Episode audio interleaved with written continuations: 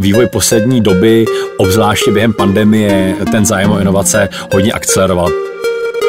Věci se mění pomalejš, než bych si přál a ještě občas prostě ne v módu, který je prospěšný právě pro ten dlouhodobý horizont naší společnosti když už nyní přemýšlíte v budoucnosti, co bude za 3-5 let, tak když vás konkurence kopíruje v tom, co děláte, tak vám to vlastně může být úplně jedno, protože kopírují už něco starého. Pík.cz Pík.cz Pík.cz Váš podcast ze světa biznisu. Původ slova inovace pochází z latinského slova innovare, což v českém překladu znamená obnovovat. Nicméně postupně se toto slovo rozšířilo hlavně do ekonomické sféry a nyní tedy významově představují inovace v podstatě směr, utváření nějaké hodnoty a přispění ke vzniku něčeho nového. O tom, jak vnímá inovace, jak se je snaží dostat i mezi veřejnost, si budu povídat s Lukášem Sedláčkem, který je mimo jiné zakladatelem týdne inovací a vzdělávací platformy LICHR. Já jsem Libor Ackerman a před námi je další podcast Peak.cz. Peak.cz Peak.cz Dobrý den, Lukáši. Dobrý den. Lukáši, vím o vás vlastně, že vy jste také i politolog a historik, tak eh, když bychom začali od toho začátku, tak jak vy vlastně vnímáte ten termín inovace? Vycházíte z toho, že je vám blížší ten původní význam toho slova, to znamená obnovovat, anebo lépe berete ten současný? Mně se líbí ten původní v tom smyslu věci obnovovat, protože to vlastně obnáší to, eh, o čem eh, inovace mohou být eh, pro každého z nás, takže inovace byly vnímány ještě donedávna jakožto nějaký specifický obor, kterému se věnují muži a ženy v pláští v nějakých zavřených laboratořích největších korporací světa a firmách, ale víc a víc je to um, chápáno jakožto způsob myšlení, které je, které je prospěšné a aplikovat pro každého z nás, takže vlastně se líbí ten širší způsob pojetí. To se mi právě na těch inovací od počátku líbí a taky důvod, proč jsem ten uh, event inovací založil uh, před už nějakou dobou, protože ta schopnost popřemýšlet nebo znovu uvažovat o tom, co už považujeme za zaběhnuté, schopnost neustále kriticky a přemýšlet to, co děláme, je schopnost, která je a bude stále více ceněná v budoucnosti a bude doplně rozhodovat eh, o úspěších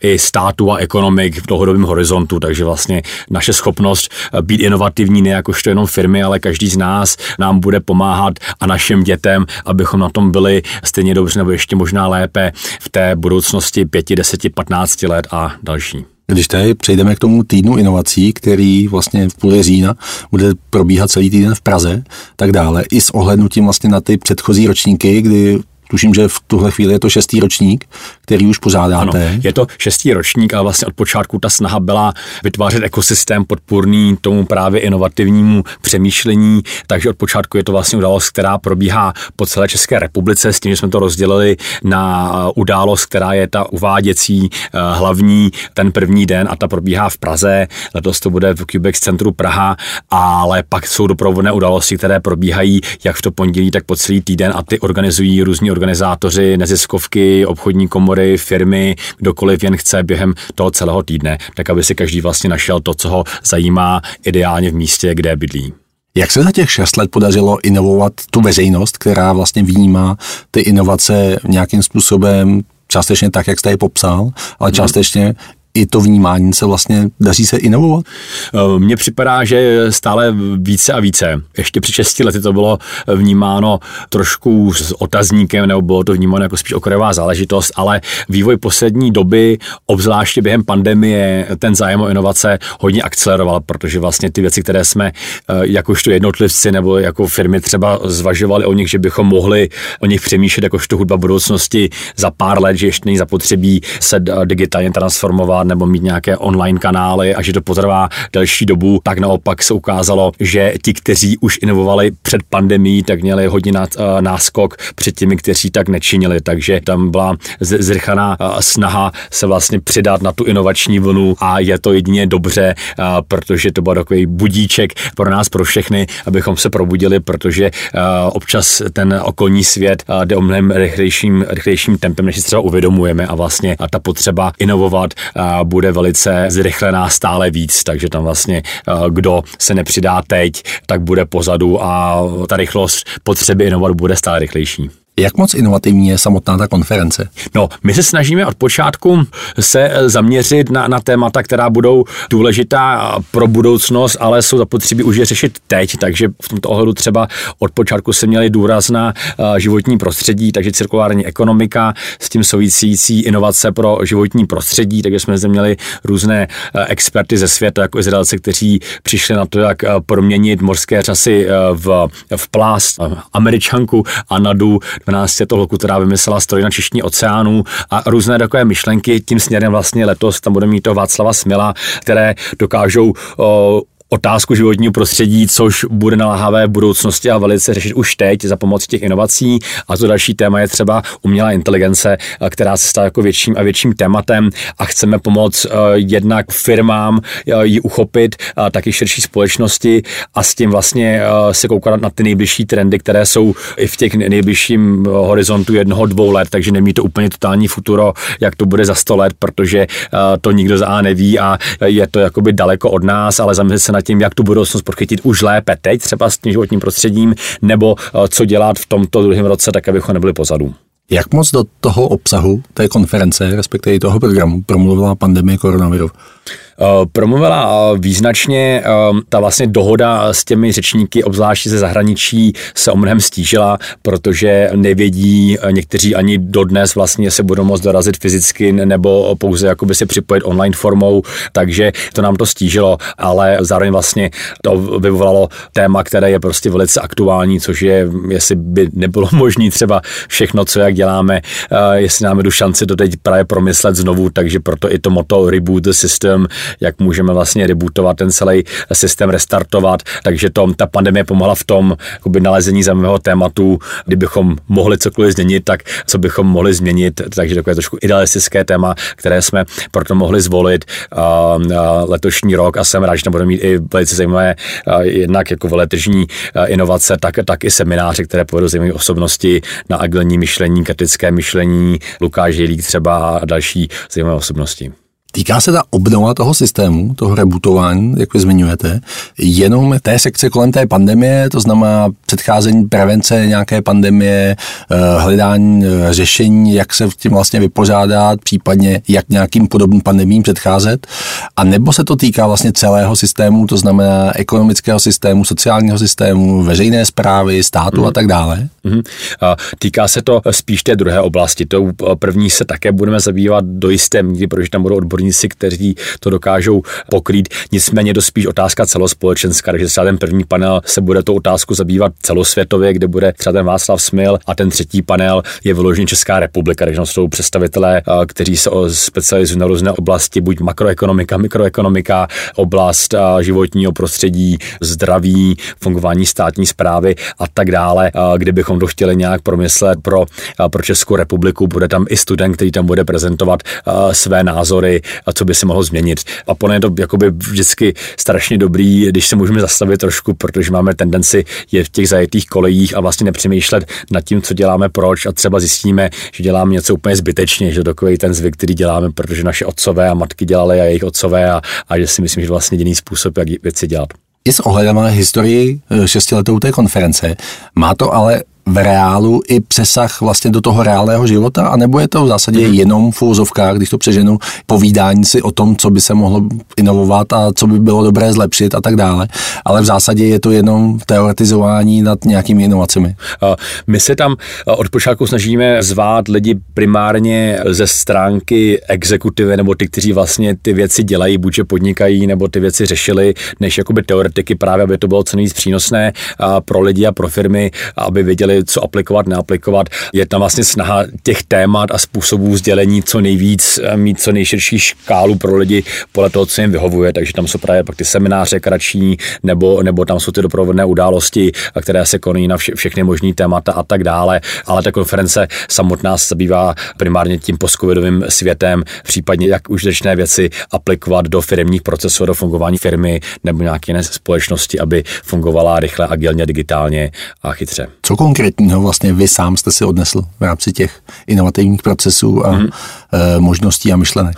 Co si to odnáším je jednak nějaké dobíjení mě samotného v České republice, protože e, občas to pro mě bývalo a bývá depresivní z hlediska celospolečenského klimatu a, nebudeme zabíjat do politik, nicméně věci se mění pomalejš, než bych si přál a ještě občas prostě ne v módu, který je prospěšný právě pro ten dlouhodobý horizont naší společnosti. Nicméně lidi, kteří jsou schopni nebo chtějí nad věcma přemýšlet, inovovat nebo promýšlet, jak jsou lidi kreativní a jsou zábavní. Jde z nich energie, chtějí něco v životě prostě dokázat i nějakou malinkou blbost, která je pro ně významná nebo pro kohokoliv jiného, když si určuje vlastní smysl. To mě na tom jako baví velice. A také druhý aspekt je, že má člověk možnost potkat různé zajímavé osobnosti různých věků z zahraničí, kteří jsou jakoby hodně zajímaví a zároveň se vlastně vytváří postupně, vidím víc a víc subjektů, kteří i firm, které ty inovace aplikují české, kterým se daří a vlastně stále více je to větší celospolečenské téma, takže um, se těším, až to bude víc a víc součástí našeho vzdělávacího systému třeba a všech možných dalších procesů, i třeba státní zprávy nebo všech věcí, která se nás týká, tak abychom měli ty životy jednodušší a hlavně uh, chytřejší, protože v dnešní době prostě něco dělat neefektivně je vlastně blbost. Jak vlastně Češi vnímají ty inovace, kdy hmm. ČSOB banka no. představila takzvaný index inovací, kdy hmm. vlastně přichází s nějakou novou metodikou, jak eh, se těm inovacím věnovat a vlastně mimo jiné postavená na průzkum mezi eh, veřejností i mezi vlastně firmami.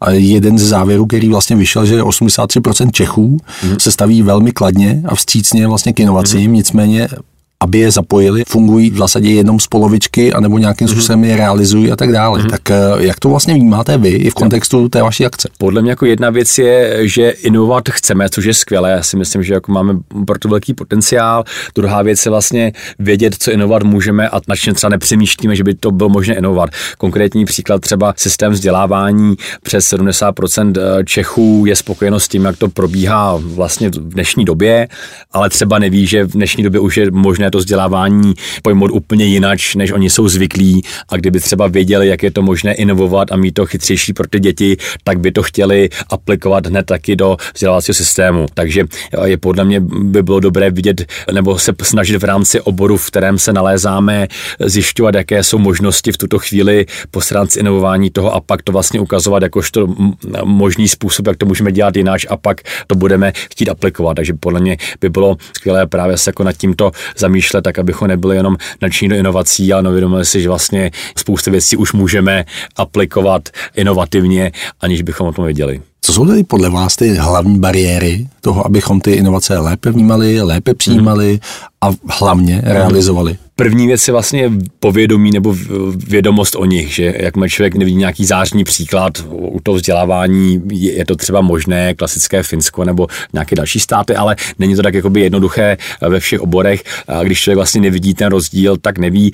Druhá věc je, co tomu brání, si myslím, je trošku strach z neznáma, že člověk neví, co to obnáší. A ta třetí je lenost, což jsem třeba zažil, když jsem ještě kdysi hodně dávno pracoval, nebo jsem zkoušel pracovat ve státní správě, Eh, kde mě právě mrzelo to, že eh, bylo možné ty věci a proto se dělat více efektivně, jako to dělají jiné státy, ale eh, převládající myšlení, mínění ostatních kolegů bylo, nebo celé té státní zprávy, že víceméně víme, že to není optimální, je to neefektivní a tak dále, ale nějak už nám to běží, tak to prostě necháme být a nebudeme se o nic dalšího snažit, protože prostě je to moc hodně práce. Takže to může být taky třeba bariéra tím inovacím.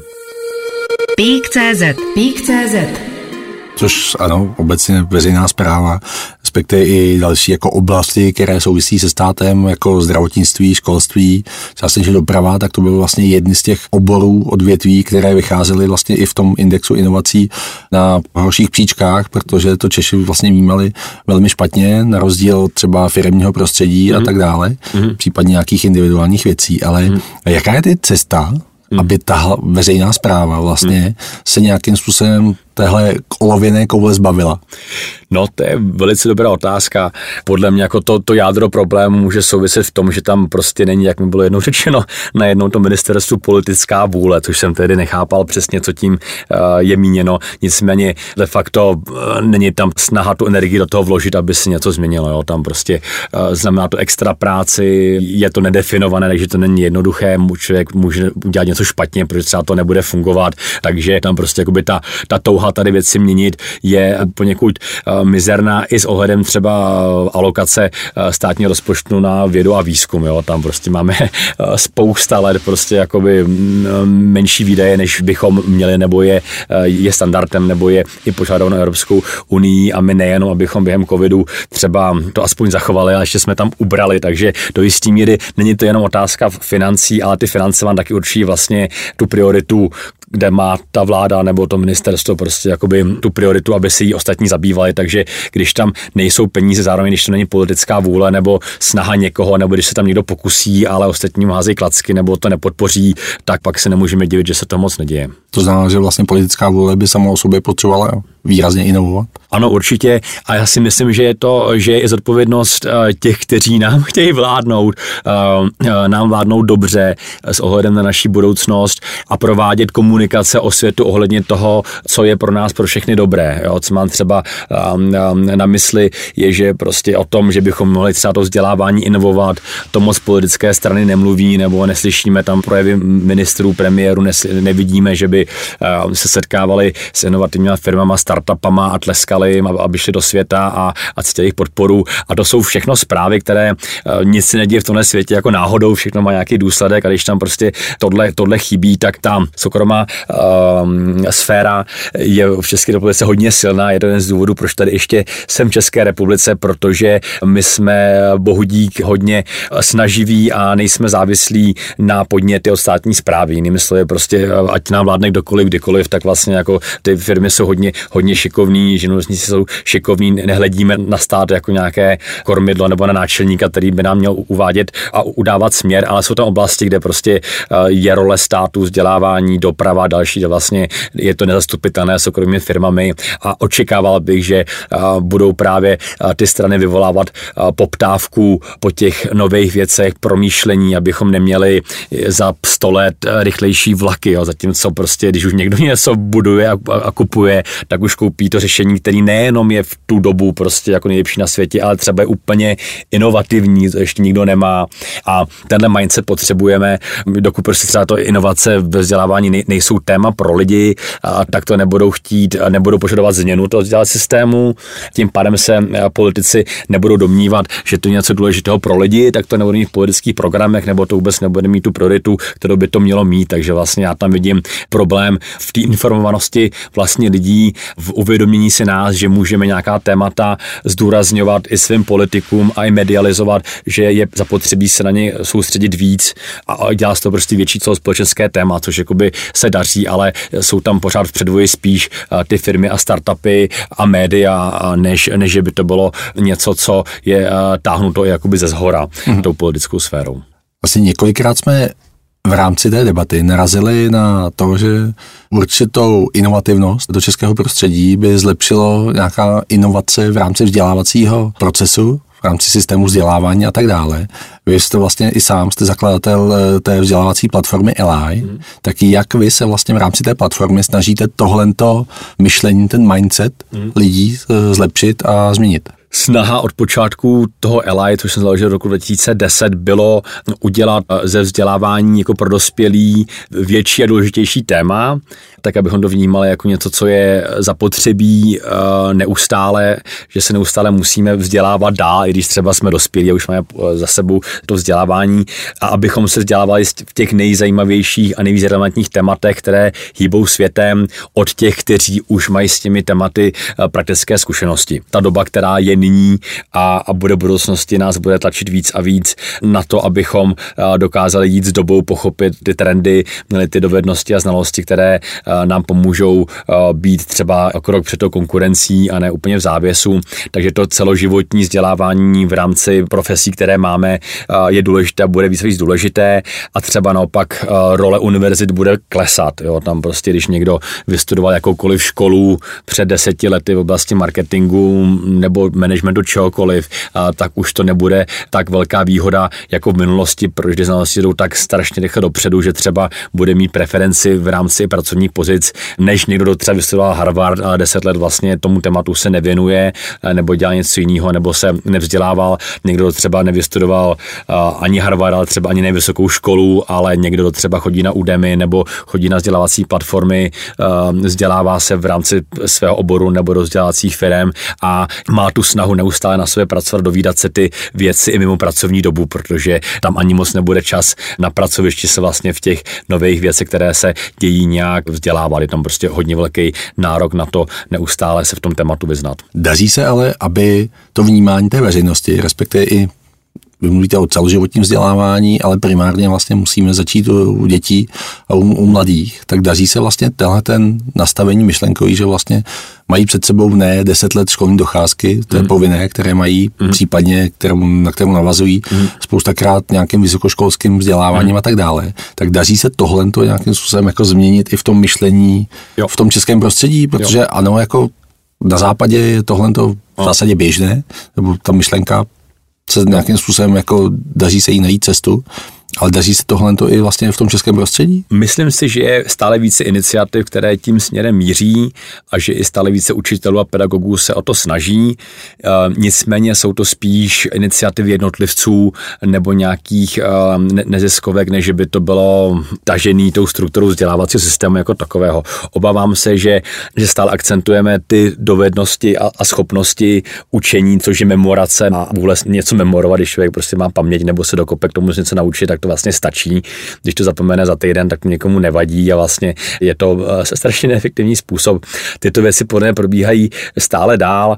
I to, že se vlastně ty vzdělávací instituce mají eh, často zájem jenom o ten svůj prospěch, takže aby ty studenti dobře maturovali, aby měli dobrý skóre, je už jim jedno, kam se dostanou na vysokou školu nebo ne. Ta vysoká škola se má zájem, aby ty studenti ehm, se tam dostali v nějakém počtu, aby tam měli na ně příspěvek, pak ať eh, nějakým počtu dostudují a zase jakoby nějaká další dráha, jak se umístí na pracovišti, nebo takhle jim vlastně jakoby jedno, že tam jsou jenom parciální zájmy v rámci jejich vzdělávacího procesu, ale není tam od počátku přesně, jak říkáte, co by tam mělo být a chybí uvědomění si vlastně toho konečního cíle, což je člověk, který je zvídavý, který se dokáže najít věci, které potřebuje vědět, který ví, jak dosáhnout svého cíle, takže jaké kroky učinit pro to, abych byl nejlepší kuchař, nebo abych si založil prodejnu na rohu ulice, nebo abych byl moderátor, prostě abychom pomohli eh, lidem od počátku vlastně koukat se na konečnou cílovou stanici, a zároveň, aby tam eh, bylo spíš snaha eh, pracovat s tím zájmem, které děti mají, když někoho něco zajímá, nějakým stejně si ví, tak mu pane bože, jako pomožme v tom se rozvíjet dál, než, než ho utínat a nabízet mu další věci, biologie, chemie, dějepis, další věci, které třeba jako ten zájem tam není a nejspíš to prostě se nestane, že po deseti let člověk se zamiluje do matiky, nebo se může a pak se tomu přizpůsobme, jo, že prostě to vzdělávání by mělo být o mnohem víc variabilní. Podle toho, kde je ten zájem. A když někde je zájem u někoho, tak ho rozmíchávat co nejvíc a podporovat ten zájem a učit v nich a podporovat právě tu dychtivost, snaha nějak ty věci třeba zrevidovat, kriticky třeba něco strhnout, jo, tam prostě pro mě nejlepší učitel toho typu, který po tom japonském vzoru, který prostě rád, když ho vlastní žák překoná v souboji, než někoho, komu si neustále dokazovat, že jsem chytřejší a vzdělanější než, než on. Je tohle to vlastně důsledek té historie, že jsme byli nuceni memorovat, nuceni vlastně k tomu znalostnímu vzdělání a ne tolik k tomu dovednostnímu, které vlastně postupně zacházelo na úbytě, byť spousta vlastně těch eh, řemeslných eh, znalostí a zkušeností a dovedností, mm-hmm. tak vlastně byla vytlačena ve prospěch mm-hmm. těch znalostních a memorování se mm-hmm. a mhm. těchto těch věcí? Se domnívám, že, že ano, u těch řemesel je to škoda, protože třeba, když někdo studuje řemesla třeba v Německu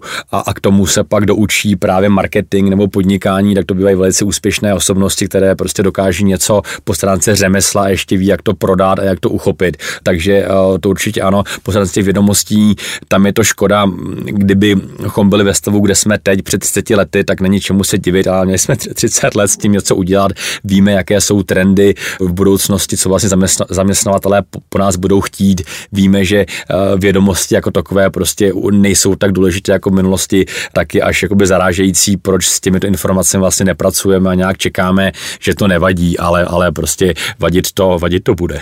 Není to i tím, že vlastně chybí taková ta širší lidská poptávka po tom, aby lidé, respektive děti i mladí, aby se učili více těm praktickým dovednostem, ale v vozovkách naráží na zkostnatělost toho systému, možná absenci té mhm. politické vůle, kterou jste zmiňoval mm-hmm. a tak dále a vlastně v ten moment není nějaká vůle a žijeme v určitém začarovaném kruhu, kdy sice víme, co bychom měli dělat dobře, víme, jak by, mm-hmm. čeho bychom chtěli asi dosáhnout, mm-hmm.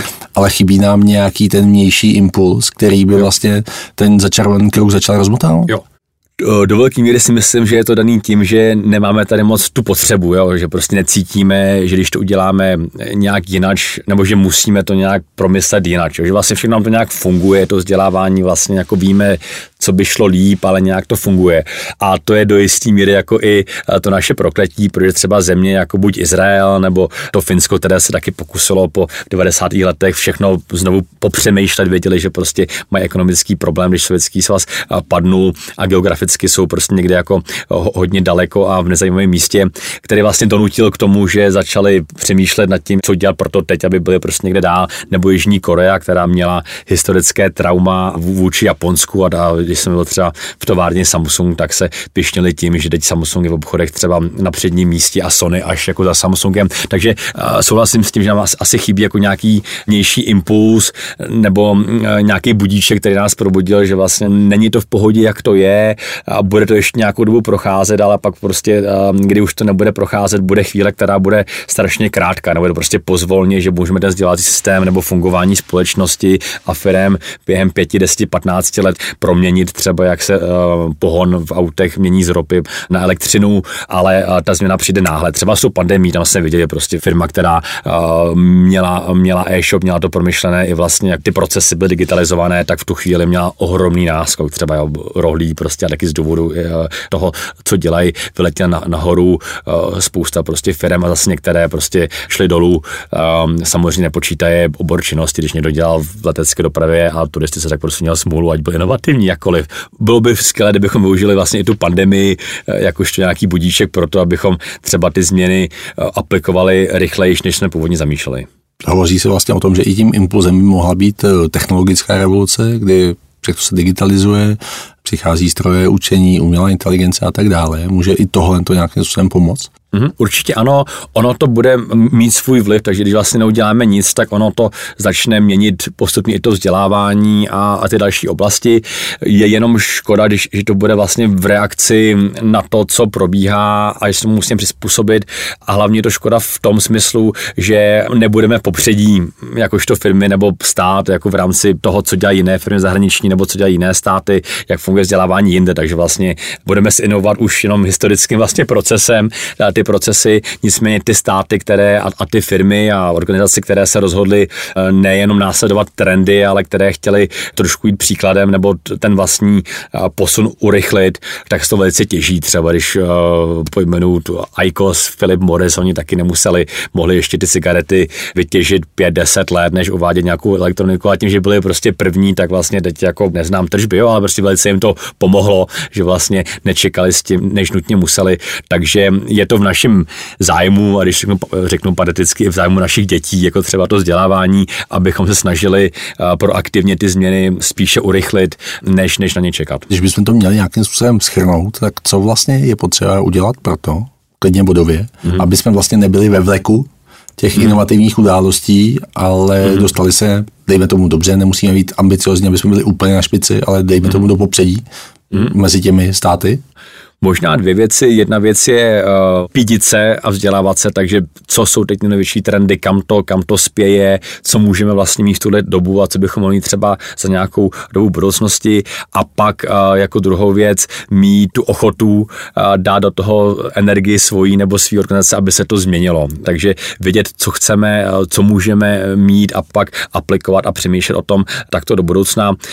V rámci třeba firm to strašně pomůže, protože když, když už nyní přemýšlí v budoucnosti, co bude za 3-5 let, tak i když vás konkurence kopíruje v tom, co děláte, tak vám to vlastně může být úplně jedno, protože kopírují už něco starého, ale jo, takže jste pořád vlastně jako o krok napřed. Říká Lukáš Sedláček, který je zakladatelem týdne inovací, vzdělávací platformy Elijcher a který byl mým hostem v podcastu Peak.cz. Díky za váš čas a inspirativní povídání. Díky. Peak.cz Peak.cz Poslouchali jste váš podcast ze světa biznisu. Další ekonomické a biznisové zajímavosti najdete na Peak.cz.